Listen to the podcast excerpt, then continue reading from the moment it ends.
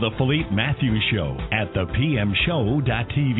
Named the Oprah of the Internet by Mark Victor Hansen, Philippe Matthews doesn't ask questions that are different. He simply asks questions that make a difference. The Philippe Matthews Show features entertainers, bestsellers, authors, thought leaders, change agents, and world class experts in the field of personal, spiritual, and professional development. An internet marketing entrepreneur, Philippe is the creator of the How Movement, dedicated to teaching people how to move from the mindset of hope to the process of how. If you are ready to take your life to the next level, move from the mindset of why to the mindset of why not. Tune in right now to this latest edition of the Philippe Matthews Show and watch your life grow. We're back, ladies and gentlemen, on the Philippe Matthews Show. Another phenomenal episode and another phenomenal guest.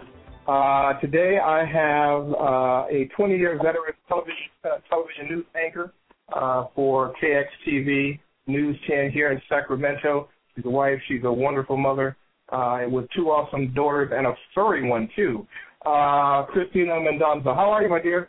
I am great. How are you doing?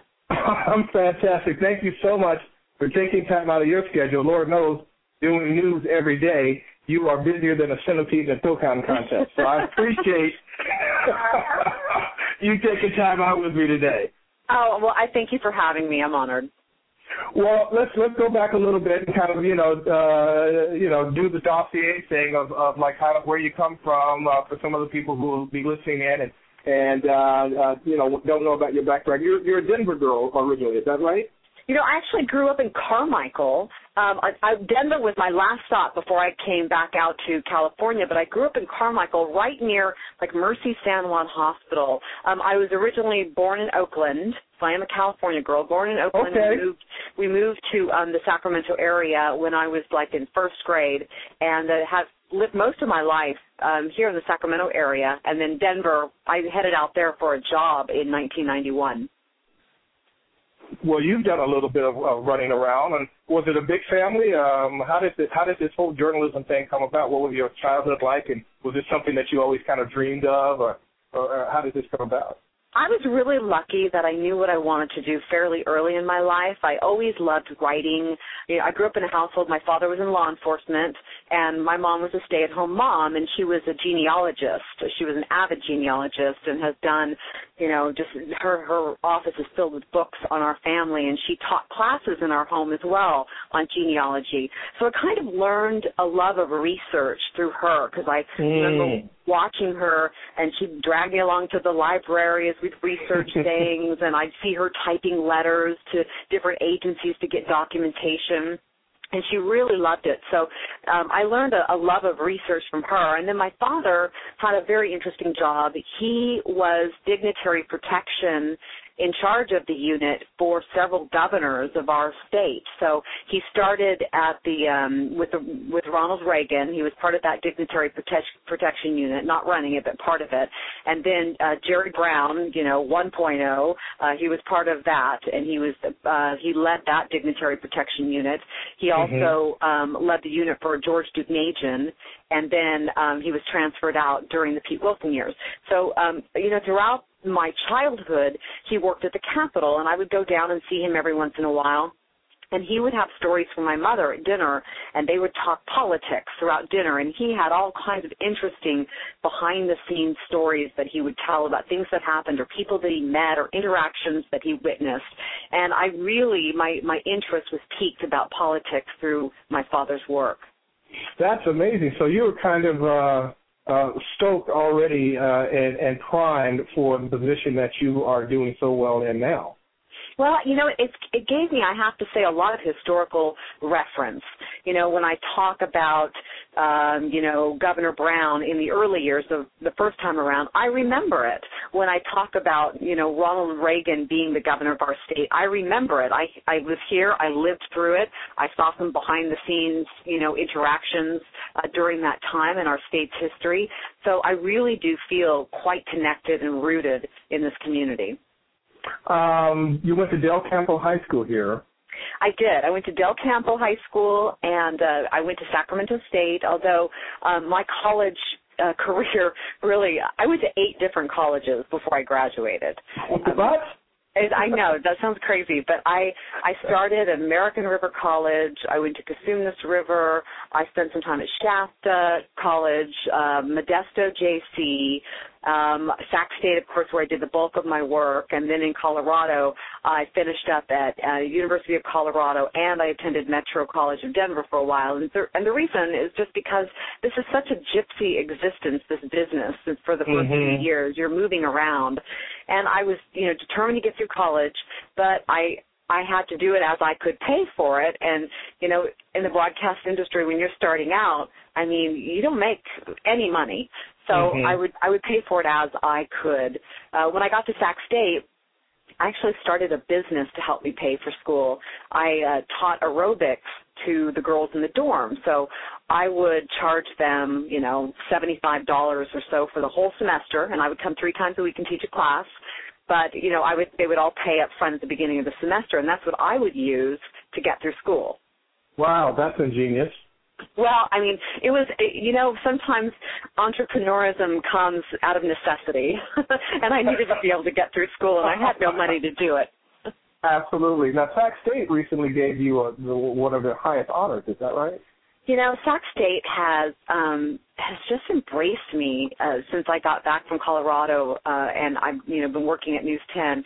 They they gave me the Distinguished Alumni Award, and it was really an emotional night for me because, um, you know, just Alexander Gonzalez, the president over Sac State, has uh, has really he really when I but when he became president, he really reached out to me and brought me back into the university fold. I was there doing alumni events, and and I've uh, emceed several things out there to teach. Uh, I taught guest lectures there, and and just him reaching out to me really touched me. And then when I got the award, it was just a really emotional night, and I felt a lot of love from the university. That's incredible. And you you started out here also uh, really uh, in journalism uh, with the newspaper. Uh, you were a columnist for Oaks Post, but you also did a lot of radio too. Yeah, I, I started with um, with the Oaks Post when I was in high school. I was writing a, a column there, and from there I, I decided to explore radio. And I was still in high school, and I got a position at FM 102, but I was on the AM side, so I was a board Mhm. operator, and I punched you know punched boards for a satellite news network. But there was a guy that ran that network. His name was Les Tracy.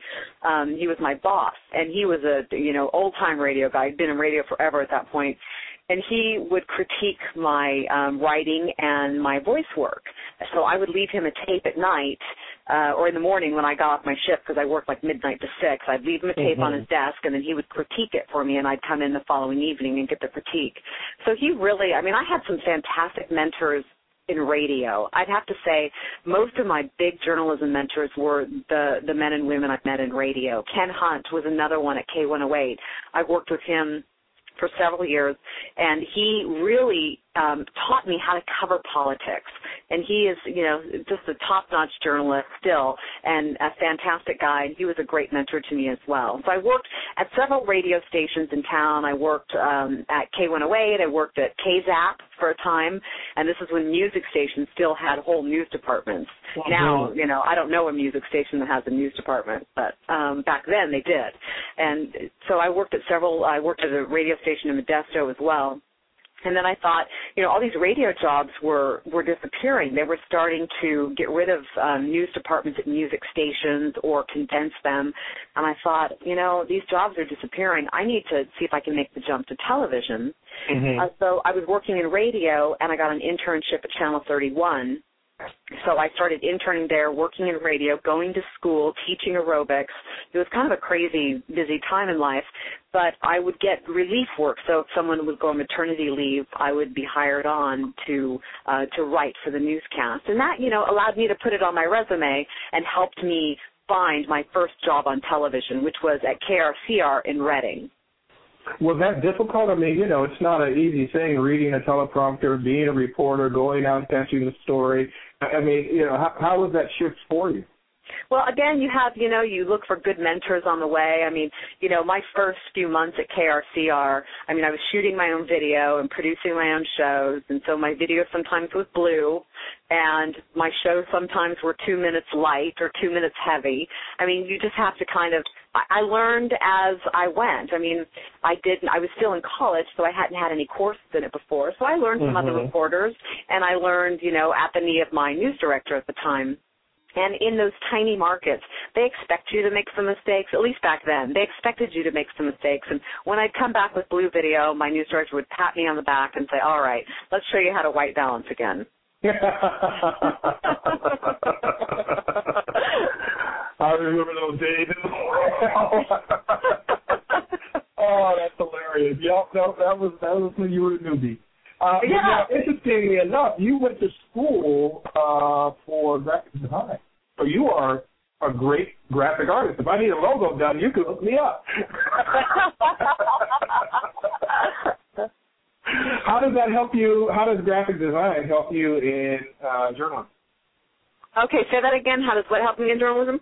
Your graphic design helped you in Oh, graphic design. Yeah, uh, you know what? Graphic design has been something that's been kind of new in my life. I um I've really been into these uh 3D graphic design uh, computer programs. Lightwave is one of them and it's used by, you know, the, the big animators. Of course, you know, I don't use it nearly as well. Um and there are others some broadcast graphic design programs as well and I have basically been taking courses online to learn how to use those, thinking, you know, if there's something that I want to build really quickly for one of my stories, I want to be able to do it myself. And it's um it's a very left brain well, it's a right brain activity too, but it's so different than what I do in writing and formulating stories every day that it's really been a nice little um a nice little kind of kick in the pants for me. You know, it's always Mhm. good to challenge yourself and set a goal and, and try something new, even in your own industry. Um, Mhm. so I, I've been having a blast with it, and you know, some some creations turn out great, some not so great. But um, but you know, I think it's helped make me a better journalist in that I have a few more tools uh, to use. That's awesome. Now, you know, uh, m- many people uh, can imagine that it's very difficult to break into the industry, to to you know to be in the industry, and then to have the longevity as you have had, uh, which, which is is absolutely admirable. But to be in the industry for as long as you have, and you have won Emmys for your work, that's incredible. Thank you, thank you. Uh, I'm, I'm proud. I've, I, you know, I've had the you Talk to us about the two Emmys. Yeah, I, you know, I've had the opportunity to work with some fantastic photographers, and you know, whenever, um, you know, whenever you see someone earning one of these Em- Emmy, Emmys, they really haven't done it alone. I mean, they've had uh, a team, Mhm. either a photographer or a producer or whatever. And sometimes, you know, you get these teams of people together, the right photographer, the right producer, and you can make magic together. And Mhm. you know, and in both of those instances, that that's what I, I feel like happened. I felt like it was just a, a, a great collaboration. And you know, so um, you know, I you know I did my part, which was the writing and the reporting and and the on camera stuff and and some of the re- and the research as well. And then my photographer did the other part of editing and getting amazing pictures. So uh, you know, it it really is a team effort when any when you ever you earn one of those. But it's also so satisfying to be recognized by your peers in the industry and and it's just a nice hey you did a great job and those of us who do it every day and know how hard it is recognize you for that Well, you know, it's one thing, uh, and, and and I totally agree with that, and I- and I think that's absolutely fantastic. Uh, but but here here's another uh, layer of the cake of, of the Mendonsa uh, cake, if you will. Now you had mentioned earlier that you you know you you saw or met uh, uh, Ronald Reagan and and and uh, uh, you know when your when your father was uh, working detail, uh, but you actually had the opportunity of interviewing uh, what we call in our in our industry the first black president, Bill Clinton. You actually. yes yes You, you know and actually got a chance to interview the president. Not too many journalists get a chance to sit down with President of the United States. That's huge. How was, what was that experience like? You know it was fantastic i mean you know he's one of these um i think i think uh he's been described and i would say it's accurate as an aerobic listener like when you're sitting with him he's so intensely focused on what you're saying that I mean, you know, the the rest of the world just kind of fades away. He's very intense, Mm-hmm. and I've interviewed people like that before, um, but I would say not so much to the mag- magnitude of Bill Clinton. He's very charismatic, and uh, and again, just intensely focuses on you when you're asking questions. And you know, of course, he's you know he's uh, you know, I just felt like there um there was a there was a, a magic about him and his presidency, just like like there was with Ronald Reagan. I mean, there's there's certain politicians that come along that have this charisma that transcends, you know, the television screen that breaks through Sure. the glass. Sure, absolutely. I definitely agree with that. He d- he had that in in in, in by the truckloads. Absolutely. Absolutely. So, talk to us about being a woman journalist and a, a broadcast journalist, and has it become easier? Uh, what what have been some of the trends? What have been some of the changes? The pluses, the minuses. Talk to us a little bit about that because Well, you've you been know- on every side. I, I I would have to say, you know, um as a woman it's um it's not it's not a bad business to be in to be quite honest. I mean, I've I'm I have the benefit of um I have benefited from the women who came before me that really blazed the hard trail. And I and I have Mhm. and I and I am perfectly aware that I have been a beneficiary of all of their hard work.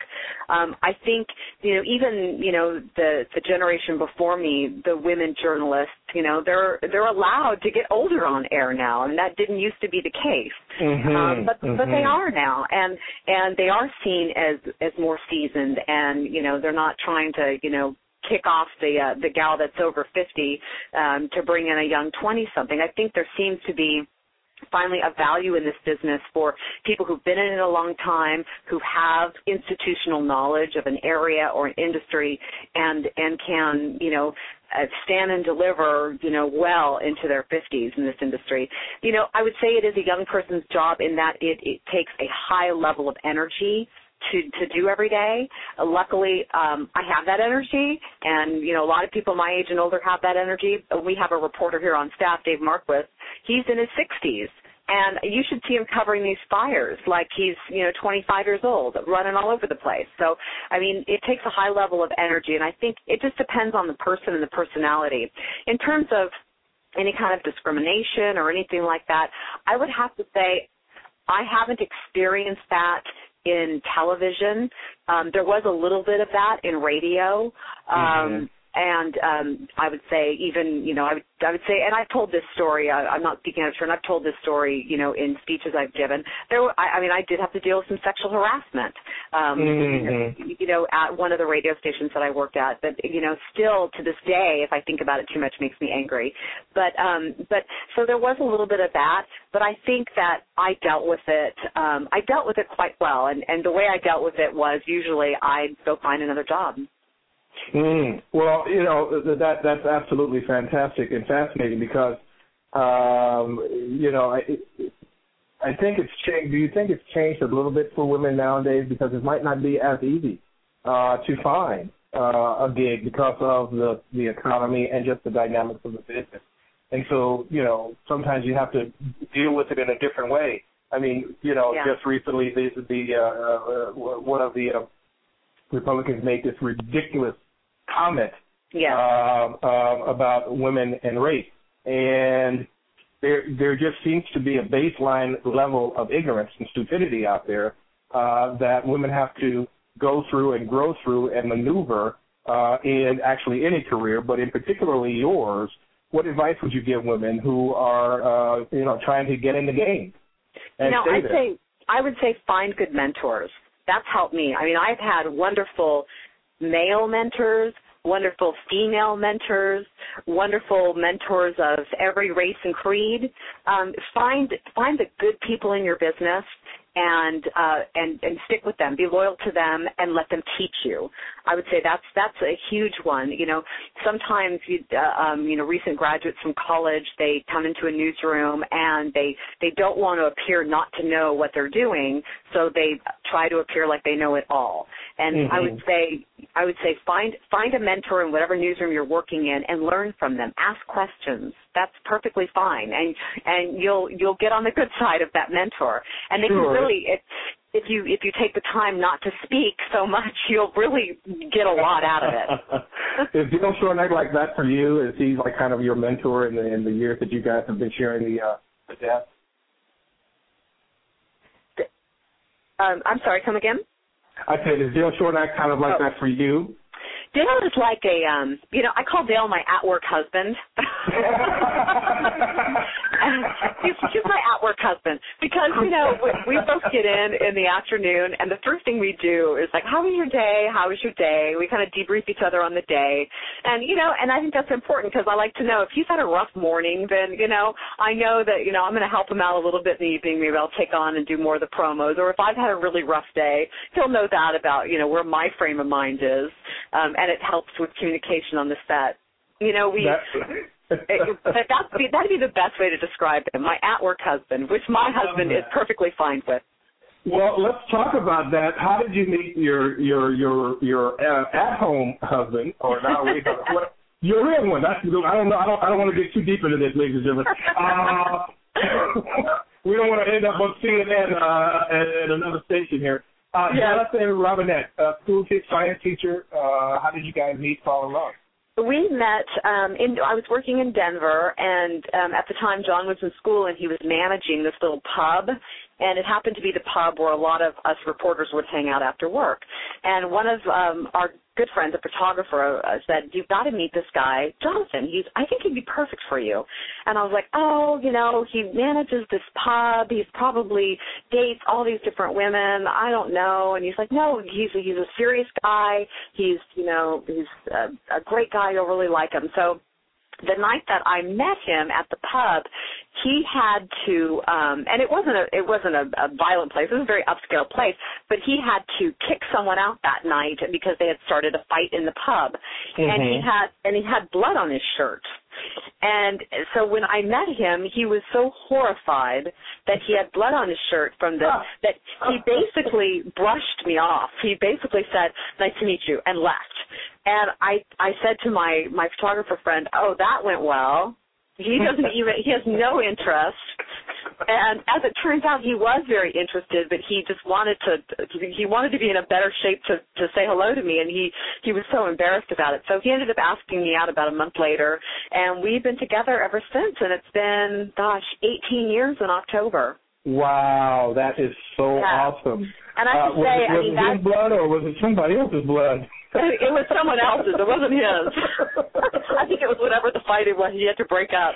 Okay, But, so you um, got the best end of it. All right, that's yeah, good. he did. He did. But you know, you asked me what advice I would give young women going into the business, and and the other piece of advice is, you know, if, if find someone who can um be accepting of your career. I've known Mhm. a lot of I've known a lot of women who get into this career, they love it, and they meet someone, they fall in love, and either he says, you know, I don't want you doing this anymore, or you know, we're going to move around for my career, and you you need to follow me and give up what you're doing. I've met a lot of women in that situation, and my husband knew from the outset this is what I love to do, and luckily he said I I have a, a you know a, a position as a teacher that could go anywhere, so um, I will never take that away from you because I know it's what you love to do. And he's been amazingly supportive, and still to this day is you know my my biggest supporter.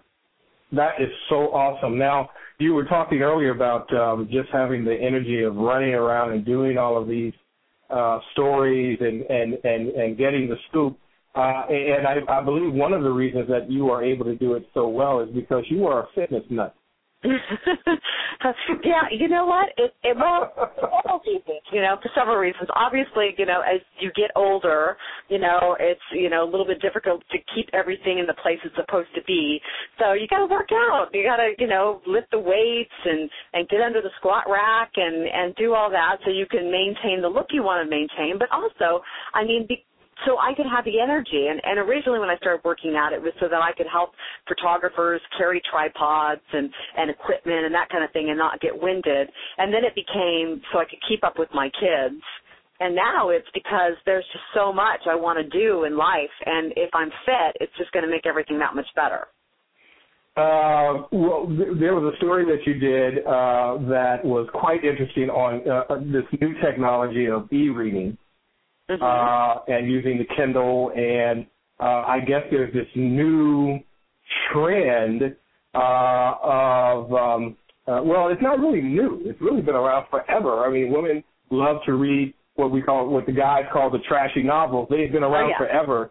But you've got a story on this from a completely different angle, uh, dealing with Fifty Shades of Grey, and you had some really interesting interviews, uh, and had to go into some kind of really interesting places. They got your fit so you could at least run or punch somebody out if necessary.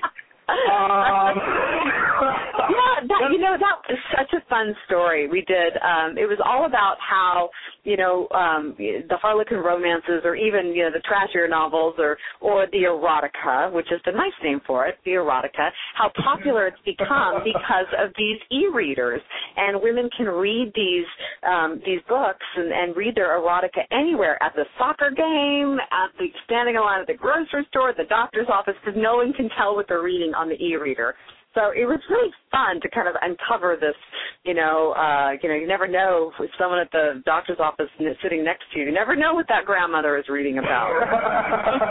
you bring up that that is a that was such a great piece because uh you're right. Most Mhm. women what you sit you see them sitting getting their hair done or their nails and they might have a book but you know they might have to say well I can't take this book out in public and read it out in public but the new technology of e-reading uh yeah you can and you can read whatever you really want and like how has Yeah. that affected and changed the industry uh for better or for worse Well, you know, I think it's um I had I interviewed a publisher on this and he said, you know, in in most ways it's great because, you know, it's not just erotica, it's political books. A lot of people may not want other people to know their Mm. political leanings depending on what book Mhm. they're reading. And with e-readers you can do that.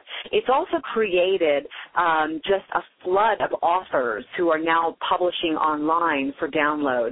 Um, you know, Fifty Shades of Grey actually started just as a book on the computer. They didn't, you couldn't find printed copies in the store for a while. It was only on Mhm. computer, and so it's Mhm. a way for unknown authors to try to get known.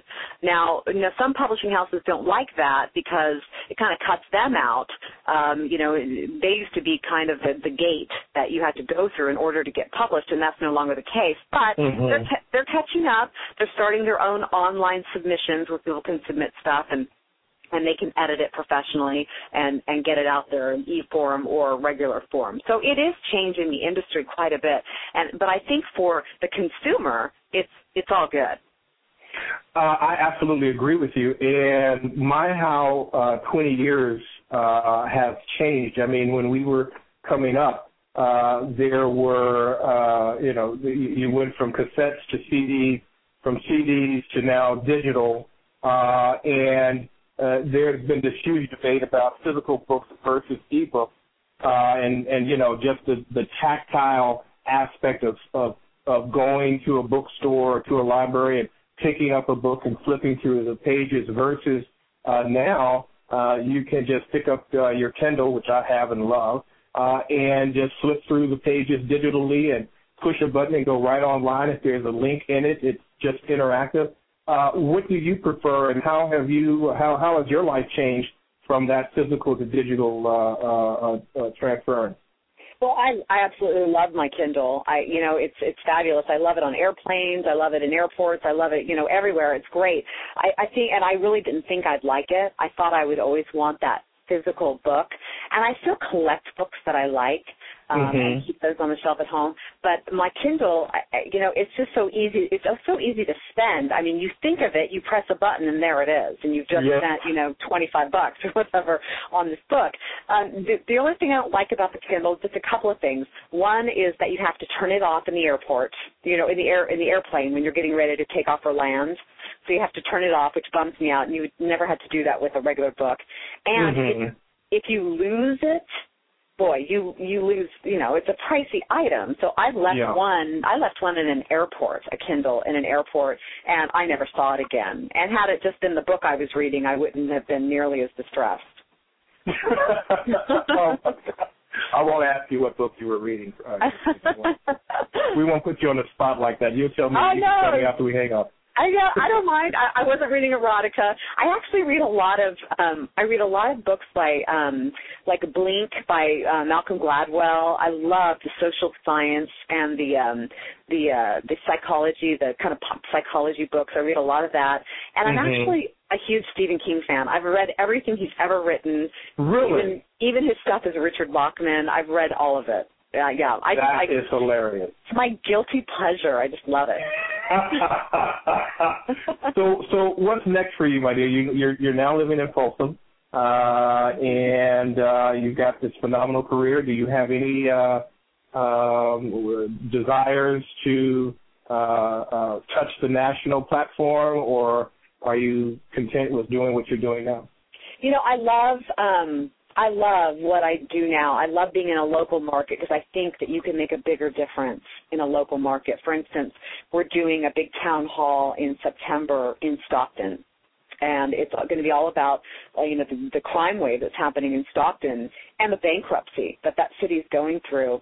And um, you know, Tim Daly, who's our reporter down there, he's been kind of pushing for that for a while to do this um, to do this town hall. And I was driving up I-5. We took a trip to San Diego, and I was driving up I-5, and there's this big water tower that sits outside Stockton, and it says All American City.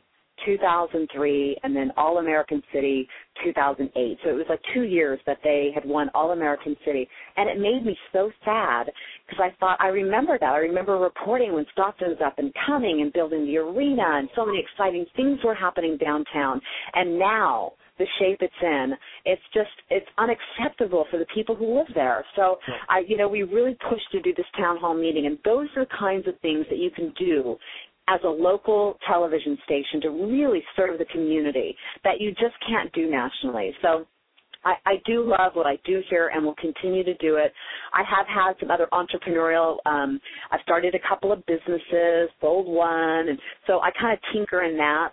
And then I have a good friend who is um very much into the world of international trade and so I kind of I have lunch with him every three or four months and we talk about maybe someday in the future me getting involved in that. So I, I mean I have a lot of different interests. There's stuff I want to do within my corporation, Gannett, things that I I was lucky enough to be involved in a um a corporate um project involving all the television stations in Gannett and I would like to make a bigger difference for my company uh, on a on a larger level.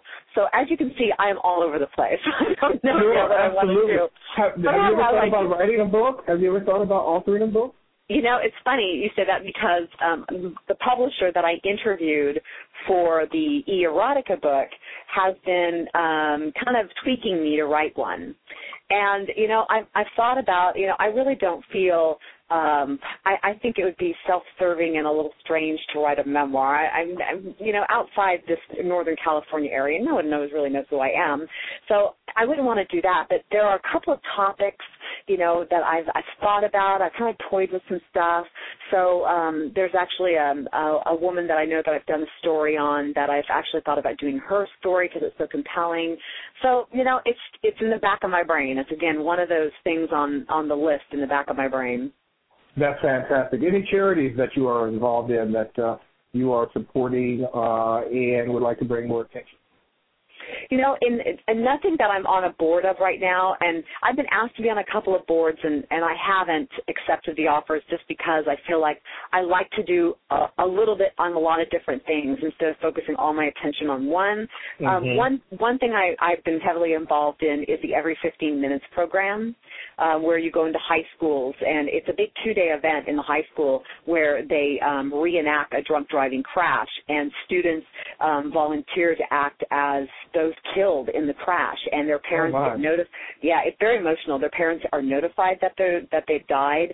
Um, they go to they actually go and tag their toe at the coroners, um, and and they videotape all of this and then they show it at a rally for the students and talk about the dangers of drunk driving and the repercussions it has for years and and for so many people other than the person directly involved. So I've emceed um, those all over um, the Sacramento area for the past few years, and it's something I'm passionate about because I have, you know, I have a daughter that's almost driving age myself, and have been witness and read stories all the time about kids who die in drunk driving accidents or Mhm. Who weren't even drunk but were hit by a drunk driver. Mm-hmm. Sure, sure. My goodness, my God. Well, and thank you texting so and driving. So, Go ahead. Say again. and our texting and driving program too. We also have branched that out now into not texting and driving, and that's a Yes. initiative that we're Yes. really involved in. Yes, excellent, excellent. Well, my dear, I absolutely thank you so much for coming on and sharing your life with me and, and, and our readers and viewers. And uh, you are just absolutely incredible. I've, I've studied your career for quite some time, and I just think the world of you. I think you're doing great work in the community. Uh, and uh, for those who want to contact you outside of uh, Sacramento, uh, how could they do so? Do you have a web address? What's your Twitter or Facebook? What, how can people reach you? Oh, sure. Okay. Um, my email address is c mendonsa at news10.net. First, so my first initial last name, c mendonsa at news10.net. On Twitter, I'm Cristina News10. And I have a Facebook page. Uh, if you just search my name on Facebook, you'll you'll pop up with my page right there. Fantastic. Thank you so much, my dear, for being with me and, and sharing some time with me. And I'd love to have you come back uh, and talk about some more wonderful things happening in the community and in, in this glorious career that you have. Oh, Philippe, it's been a pleasure. Thank you so much for treating me so nicely, and I had a great time with the interview. So I hope we can do it again. Absolutely, my dear. You take care. You too. All righty. Bye-bye.